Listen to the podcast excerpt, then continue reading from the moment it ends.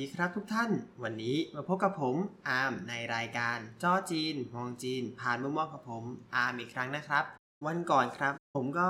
ได้ไปกินขายดีเราเป็นครั้งแรกเมื่อกลับมาไทย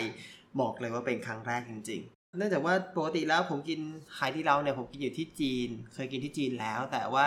ก็รู้แหละว่าเปิดที่ไทยแต่ก็ไม่เคยกินที่ไทยมาเลยจนกระทั่งวันก่อนนะครับ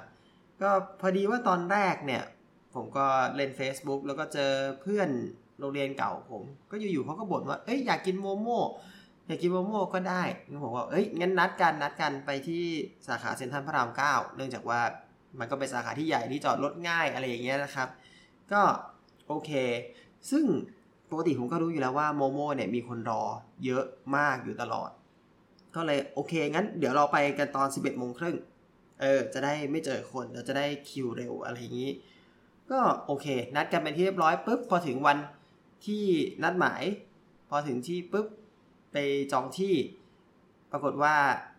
พนักงานบอกคิวถึงบ่ายโมงค่ะก็เลยช็อกกันไปนะครับคิวถึงบ่ายโมงเหรอเอาจะเอายังไงดีก็เลยบอกเพื่อนว่าเอ้ยไม่งั้นเราไปดูร้านตรงข้ามไหมหายดีเราเพราะว่าหายดีเรามาเปิดที่เซ็นทรัลพระราม9ก็อยู่ตรงข้ามกับโมโมขายดีเราจริงๆคนก็เยอะอยู่เหมือนกันในช่วงหนึ่งนะครับก็ปรากฏว่าเดินไปปุ๊บบอกพนักงาน3ที่ครับผมเห็นคนรออยู่ 2-3 คนก็โอเคผมคิดว่าไม่น่าจะนานใช่ไหมมีคนทำเล็บอยู่2คนแล้วก็มีคนนั่งอยู่1คนที่คิดว่าน่าจะนั่งรอเพื่อนอยู่บอกพนักงานไป3ที่ครับพนักงานก็บอกเชิญเลยค่ะก็แบบโอเคเดินตามพนักงานไปความปรากฏก็คือขายดีเราไม่มีคิวนะครับณเวลานั้นแล้วที่นั่งทำเล็บอยู่ข้างหน้านั่นคืออะไรหรอก็เดินตามพนักงานไปได้3ที่ในร้านตอนนั้นคนก็เกือบเต็มแล้วต้องเรียกว่าเกือบเต็มก็มีคนกินเยอะอยู่โอเคเข้าไปที่หายดีเราข้อแรกก่อนเดี๋ยวก่อนจะเข้าถึงเรื่องเราก็ต้องมาแนะนำสำหรับคนที่ยังไม่ทราบว่าหายดีเราคือร้านอะไรนะครับหายดีเราเนี่ยเป็นร้านหม้อไฟจีนที่มีชื่อมากแล้วก็เพิ่งมาเปิดไทยได้ไม่นานเพิ่งแค่ 2-3 ปีเองคือหายดีเราร้านนี้เนี่ยขึ้นชื่อในเรื่องของการบริการที่ดีมากแล้วก็ในเรื่องของหม้อไฟเองก็มีเอกลักษณ์ของเขานะครับ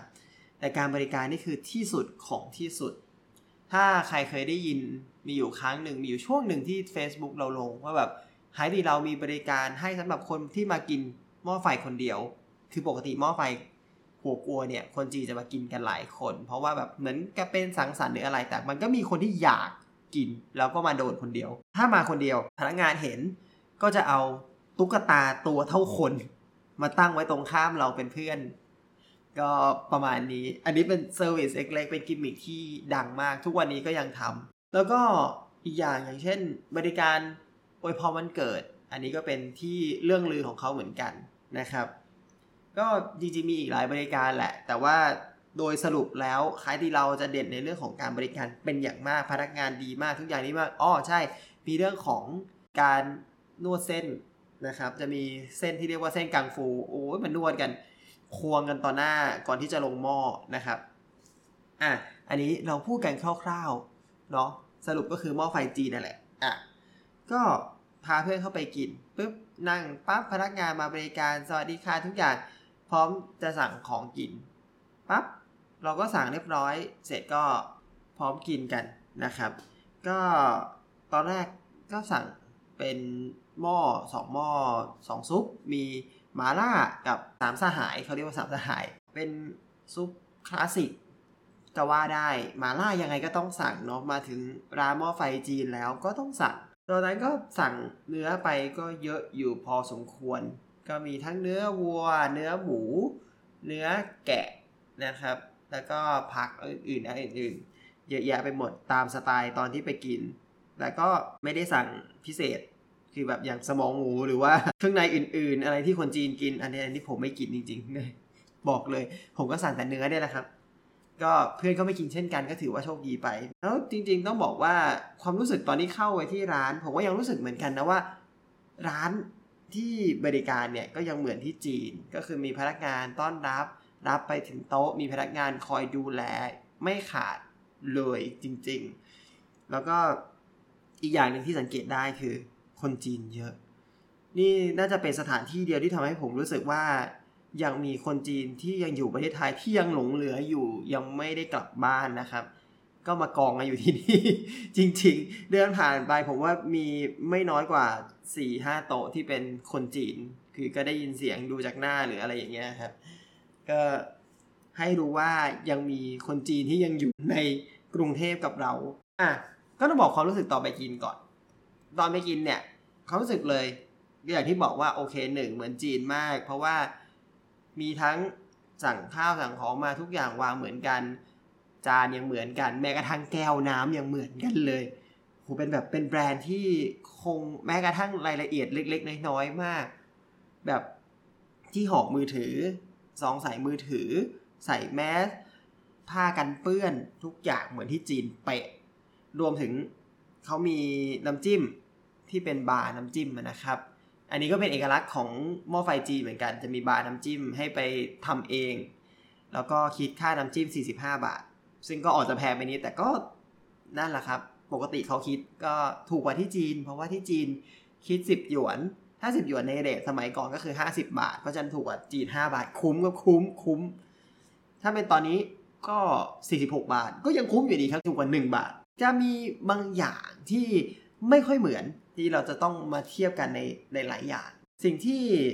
ตอนแรกเลยช็อตแรกที่ไม่ค่อยเหมือนเลยคือไฮดีเรามีน้ำจิ้มให้ใช่ครับแต่ว่าไฮดีเรามีสูตรน้ำจิ้มแปะอยู่บนนั้นซึ่งสูตรน้ำจิ้มนั้นมีหลายๆอย่างที่ไม่มีในจีนเช่นหมูรวน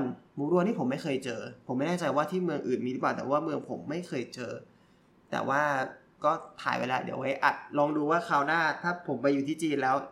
ไปกินจะเจอหมูรวนไหมก็อาจจะเปลี่ยนก็ได้น้ำจิ้มไม่เหมือนกันแล้วก็มีหลายๆอย่างหลายสิ่งที่ไม่เหมือนกันอ้อใช่ต้องเล่าก่อนว่าตอนที่ไปเนี่ยเราได้ไปเจออีเวนต์สำคัญหมดในช่วงนี้ข้อแรกก็คืออีเวนต์วันเกิดเนี่ยเจออยู่แล้ววันเกิดก็มีแฮปปี้เบิร์ธเดย์ก็บอกว่าจะมีถือป้ายไฟมาแล้วก็ร้องแฮปปี้เบิร์ธเดย์ใช่ไหมครับอันนี้บอกเลยว่าต่างกับที่จีนมากนี่ไฮไลท์อีเวนต์ต่างที่จีนที่จีนเล่นใหญ่กว่ามากที่ไทยก็เหมือนแบบอารมณ์เขาเรียกว่าออกแนวเขินๆแบบว่าชูป้ายไฟร้องแฮปปี้เบิร์ธเดย์มีเค้กมาให้ที่จีนผมจำได้เลยว่าอูคูเลเล่ไม่ก็กีตาร์พร้อมคนร้องพร้อมไอ้เขาเรียกอะไรแฮมโบลินที่เป็นเขย่ามีเสียงกุ้งกิ้งกุ้งกิ้งอันนั้นน่ะแฮมโบลินเล่นใหญ่แบบใหญ่สุดใน3 โลกที่จีนมาทีคือเขินนะครับบอกเลยที่ไทยว่าเขินแล้วจีนเขินหนักกว่ามากแล้วก็มีการแสดงพิเศษมีเปี้ยนเหรียญเขาเรียกว่าเหมือนกับระบำเปียนหน้าของเสฉวนก็มาก็ถือว่าเป็นโชคดีที่ได้ดูคิดถึงเลยอ่ะคิดถึงที่จีนมากเพราะว่าปีที่แล้วก็เพิ่งไปดู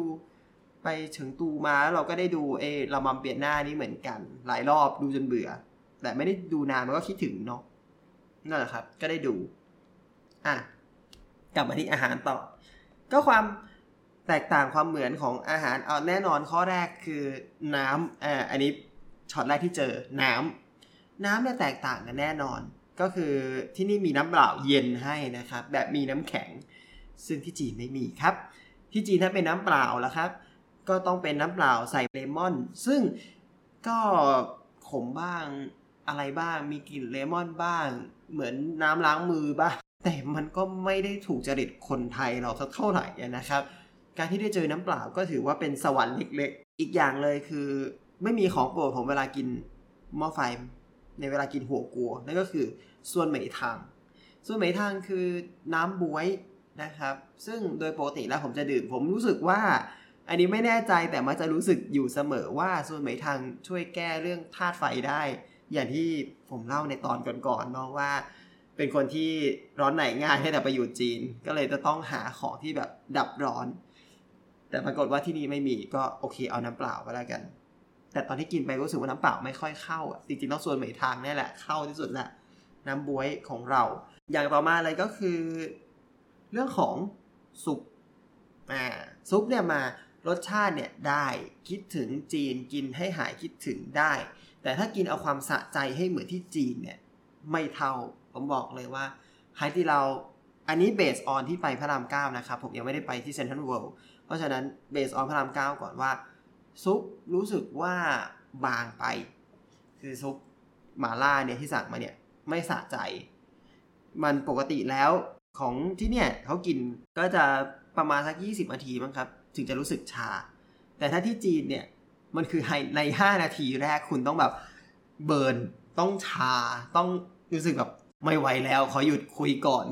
แล้วค่อยกินต่ออะไรอย่างเงี้ยครับมันก็เหมือนอารมณ์เหมือนเรากินส้มตำเผ็ดๆนะคนที่ชอบกินเผ็ดแล้วเจอส้มตำเผ็ดแล้วเจอส้มตำไม่เผ็ดแล้วรู้สึกว่าแบบมันไม่ใช่อะครับมันต้องเผ็ดอีกนี่อะไรอย่างเงี้ยนี่ก็เหมือนกันผมรู้สึกว่าเฮ้ยให้เราเหมือนจีนมากจริงๆจะต้องแบบน้ำมันต้องเยอะกว่านี้เผ็ดต้องเผ็ดกว่านี้ชาต้องชากว่านี้แต่โอเครสชาติเหมือนเดิมใช้ได้อยู่แต่ถ้าถามว่าถ้าเป็นผมรอบหน้าก็คงอยากจะลองสั่งดูว่าถ้าขอแบบจีนเลยได้ไหมขอมาเป็นแบบไอ้ก้อนซุปเบสนั้นหย่อนลงไปในหม้อเลยแล้วอย่างเงี้ยมันจะแรงมากมันจะสะใจมากแล้วมันจะอร่อยขึ้นอีกเยอะมากแต่ณจุดนี้ผมเชื่อว่าในรสชาติอย่างนั้นคนไทยหลายคนน่าจะโอเคมากกว่าเพราะว่าถ้าเต็ปผมกินเป็นคนจีนไปแล้วมันก็จะรุนแรงกว่าเยอะนะครับต่อมาเลยก็คือในบาร์ใช่นึกออกว่าในบาร์เนี่ยมีของทานเล่นที่ไม่คิดเลยว่าจะมีก็คือส้มตำก็อันนี้ไม่ต้องบอกนะที่จีนไม่มีแน่นอน ที่จีนไม่มีส้มตำแน่นอนนะครับก็ที่จีนเป็นอะไรผมจำไม่ได้แหละแต่ว่าเพราะผมไม่ค่อยกินด้วยแหละคือรอของหลักเลยแล้วก็ซัดของหลักแล้วก็จบกันไปก็นั่นเป็นส้มตำโอเคครับรสชาติก็เป็นส้มตำที่คนจีนรับได้ อันนี้สลับกันเป็นส้มตำที่คนจีนรับได้ไม่ได้เผ็ดมากไม่ได้อะไรมากคือก็กินแก้อะไรดีแก้เลี่ยนเหรอ เหมือนปกติก็จะไม่เลี่ยนอยู่แล้วแต่ก็นั่นแหละประมาณนั้นแหละครับก็เปรี้ยวๆเผ็ดๆนิดๆหน่อยๆอะไรเงี้ยรสชาติไม่จัดจ้านไม่ดุเกินไปก็โอเครสชาตินวลๆไม่ต้องว่าอย่างนั้นต่อไปก็คือการบริการคงไม่ต้องพูดถึงพนักงานดูแลดีมากอ๋อใช่จริงๆถ้าผมพูดถึงตรงนี้ก็คิดถึงว่ามันมีสิ่งที่แปลกไปอีกอันหนึ่งที่คิดว่าแตกต่างแล้วก็แปลกนั่นก็คือเมนูคือเมนูเนี่ยโดยปกติแล้วนะครับมันก็ควรจะต้องเป็นภาษาเดียวกันหรือเปล่าใช่ไหมครับผมเลือกเมนูเปิดมาจำได้เลยคือเมนูพิเศษเป็นภาษาจีนแล้วก็ที่เหลือเป็นภาษาไทยนี่คำถามคือทำไมไม่แปลให้หมดนั่นคือข้อสงสัยโอเคผมอ่านได้แล้วคนอื่นล่ะคนที่เป็นคนไทยล่ะก็คงจะต้องสั่งให้พนักงานเขากดหรืออย่างไรไม่ทราบแต่ที่ตลกที่สุดที่แปลกที่สุดสมาชิกครับสมัครสมาชิกหน้าเมนูสมัครเป็นภาษาจีนก็ยังพอว่าแต่ว่าพอเรากินเสร็จแล้วเมลที่ส่งเข้ามาในเมลเราเป็นภาษาจีนก็แบบโอ้มกอโอ้ my god คือถ้าเป็นคนไทยแล้วเขาจะอ่านยังไงเขาจะรู้ได้ไหมว่าเขาจะมีพอยต์เท่าไหร่อันนี้ถ้าใครเป็นพนักงานใครที่เราใครอยู่ข้างในบริษัทรบกวนช่วยแก้ไขด้วยนะครับขอบคุณครับเพื่อคนไทยครับเพื่อคนไทยผมอ่านได้ผมไม่กลัว จริงๆก็ประสบการณ์ที่กินมาก็ต้องบอกย้ำอีกรอบหนึ่งว่ายังไงก็รู้สึกเหมือนกับไปอยู่ที่จีนจริงๆแค่ยกเว้นพนักงานผู้พูดภาษาไทยทุกอย่างเป็นไทยเนาะแล้วเพื่อนที่นั่งตรงข้ามเป็นคนไทยนะครับ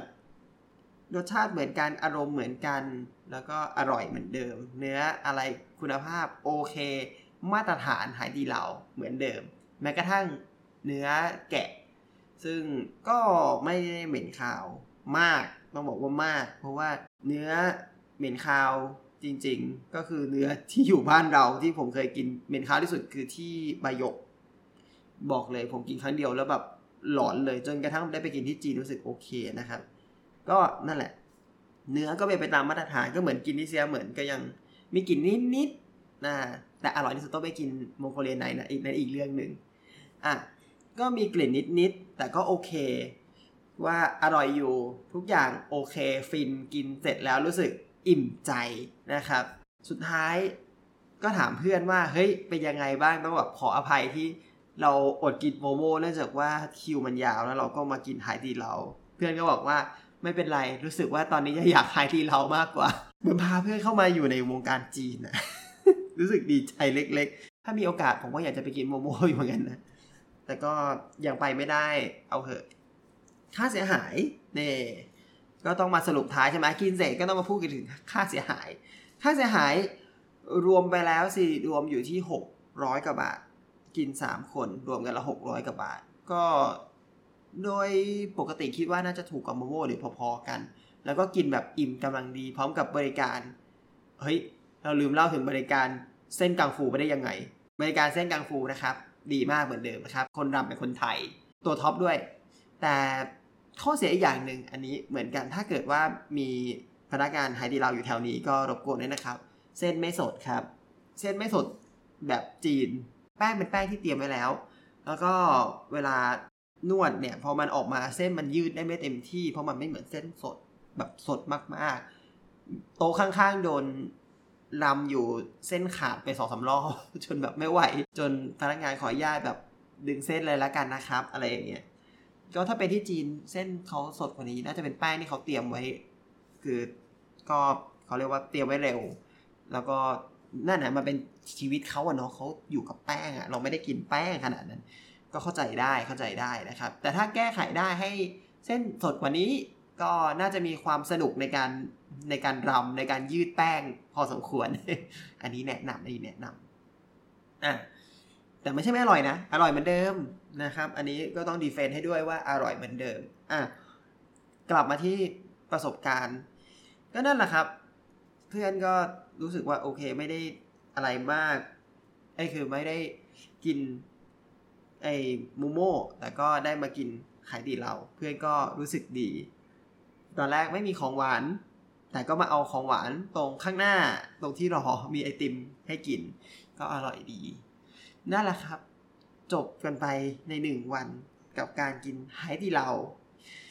แล้วก็ความแตกต่างและความเหมือนเนาะแต่ถามว่าถ้าผมไปกินรอบหน้าอีกไหมก็ถ้ามีคนไปกินด้วยก็ไปละครับแต่ถ้าถามว่าผมไปคนเดียวผมคงไม่ไปนะครับก็ไม่ได้วอนขนาดนั้นอะไรอย่างเงี้ยจริงๆกินหม้อไฟต้องมีหลายคนถึงจะสนุกถ้ากินคนเดียวมันก็ไม่สนุกขนาดนั้นเอาจริงๆนั่นแหละครับก็ใครยังไม่เคยลองไปโดนได้นะครับตอนนี้ขายดีเรามีหลายสาขาและมีเซ็นทรัลพระราม9แน่นอนมีที่เซ็นทรัลเวิลด์แน่นอนและที่ไหนอีกผมไม่มั่นใจกรุณาเช็คได้ที่เพจนะครับของไฮดีเราคิดว่ามีหลายสาขาแล้วโดนได้ครับของจีนอร่อยแล้วก็ไปกินหลายคนสนุกดีครับโอเคสำหรับวันนี้ก็เอาไว้แค่นี้ก่อนแล้วกันนะครับไว้เจอกันใหม่ในตอนหน้าเนาะสวัสดีครับ